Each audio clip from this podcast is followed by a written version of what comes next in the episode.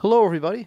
I'm John Locke, and I'd like to welcome you to the LockeInYourSuccess.com Trading Performance Podcast, where it's all about real traders, real problems, and real coaching. Listen up and enjoy the segment. Let me just kind of reset the stage, and then we'll get into Dan's question. And I talked about last time about when we think about the different strategies that we have in our portfolio is how to deploy them. It can be anything under the sun, right? You could just do one strategy at a time. You can do maybe it's rules based, maybe it's subjective, so on and so forth. And I like the idea of if you're going to deploy more than one strategy, make sure it serves a purpose other than make money, right? it right. be a little bit, a little bit more robust than that. You know, is it something that just like any employee in your business, they all have tasks, they have objectives, and they play a certain role. So at the end of the uh, month or quarter of the year, you've got that account growth that you that you want, and it's not just kind of willy nilly.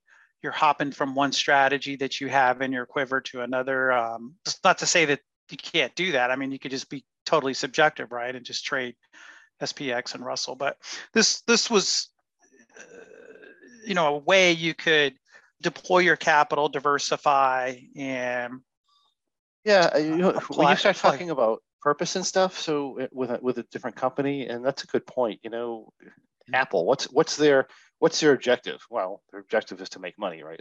they're their company; they want to make money, right. and they have people who they have different people that fill different jobs in that company. They have people who make money directly through sales. You have people who build stuff who yeah. don't make money directly, but they have, it has to be built, right? Right. Um, right. So everybody has a role, even though your overall objective is a given. The company's got to be profitable, otherwise it's not going to be in business. Yeah, you, everybody has their function and their yeah. role, and I think that's that's one way you can a- approach how you allocate your trading capital. And when I talk about trade buckets, that could be job description. These are all kind of synonymous or synonyms, and and it, your your job descriptions can vary, right? You know, I, I talk about time commitment prep required? Is it totally rules based? Is it sort of rules based, but with a subjective trigger? It could be anything. These are just kind of di- different ideas of how you might group your trades. I know this kind of review from last time, but I think it's important to set up the questions that, that Dan had. There's other purposes it might serve. You know, is it something that's giving you weekly income, or is it more broader that you're looking at on a quarterly basis or, or annual basis? And you know, I think it bears stating, you know, a lot of this, especially when we get into Dan's question, is covered in the trading triangle, right? The mm-hmm. business mm-hmm. component, because this is really what we're talking about.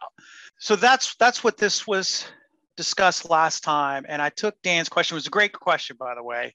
And I kind of took it, uh, parsed it out in some different pieces, and we'll kind of take it one at a time. And really, they all kind of feed on each other. So let's just kind of walk through this. So the first part of his question, he says, do you have any tips or thoughts on how best to manage trade size or plan capital as you diversify? So, you know, some of this is self-evident, but as we go through this conversation, you'll see that there are a lot of things to kind of think about. But first and foremost, you know, you could approach it where you just take your total trading account and apply a certain percentage to each trade. And I've got an example of what that might look like.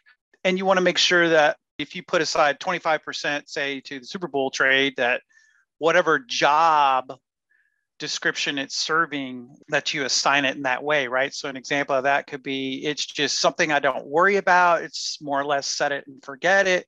It grinds out its wins, it grinds out its losses, and then at the end of the year, it has a nice expected return and positive expectancy. Sorry, and but you may have a you know a rule or a filter in there that says you only deploy it in certain markets because this may not be the best market for that. But that, but again, this is a lot of this is brought up in the trading triangle, and that's why it's such a great question. Yeah, that Dan brought up from that standpoint. But that would be kind of the starting point, right? Because you, you certainly could say I'm just going to put 100% of my trading capital, and it's just going to be this subjective trade. If that's what fits your personality. And in order to know, I, I, know when I used to hear this all the time from people, I'm like, I don't. What do you mean fits my personality? I don't know. It's an iterative process, trial and error. You know, maybe you do two different trades. Maybe one's totally half your money goes in a totally rules based trade, and the other one's subjective, and it's in the Russell. see if that works for you. See, in other words, do you feel comfortable? Does it fit? And I'll go on this a little bit later. If you're stressed out or if you, you feel like, you know, everything's riding on this one decision, then that's not fitting your personality. So hopefully that kind of explains what that means when we say, does it does it fit my personality? Can I make a comment, Stephen? Yeah. Yeah. So I think a lot of us focus on how much money we have in our account and our trade size when we should really be focusing on how much money am I willing to risk yeah. for this period of time. And yeah. realistically, it's unlikely you're ever going to have a problem with planned capital or having not enough money if you're focused right. on your losses because yeah. I don't really care how much money gets in a trade. I just care how much I'm going to risk from my yeah. entry point to my stop loss number or my realistic exit point on that trade if it goes bad. And mm-hmm. really, if you're focusing on that, it does a couple things. It helps you keep your trade size relative. It helps remind you that at some point, whatever you're doing is going to lose. And if you're reminded of that, you're not going to trade so large or overtrade your size and your yeah. psychology is going to be so much better. There's just so much going on there. Yeah. I get to that in the next couple slides. So Okay, I mean, it's, yeah. a, it's, a, great point, but it's going to be more yeah. apropos to expand on it a little bit later. I'm kind of building up into how yeah, his first great. question really ties into the last question. They're not disparate questions. They're all asking the right. same thing, and it's kind of different way. You know, you can back into it like you're talking about from different ways. And that is what I have for you today. If you have any questions or comments or anything else you'd like to see in the next Trading Performance podcast, please list that in the comments, and I'll personally answer your questions and comments for you. Also, I'd love to encourage you to come on over to lockeinyoursuccess.com. That's L O C K E in your success.com and check out our trading performance and pro memberships, where you can find the tools you need to become a much more effective trader, regardless of the type of trading you do. Thank you for joining me. I look forward to seeing you on the next Trading Performance podcast.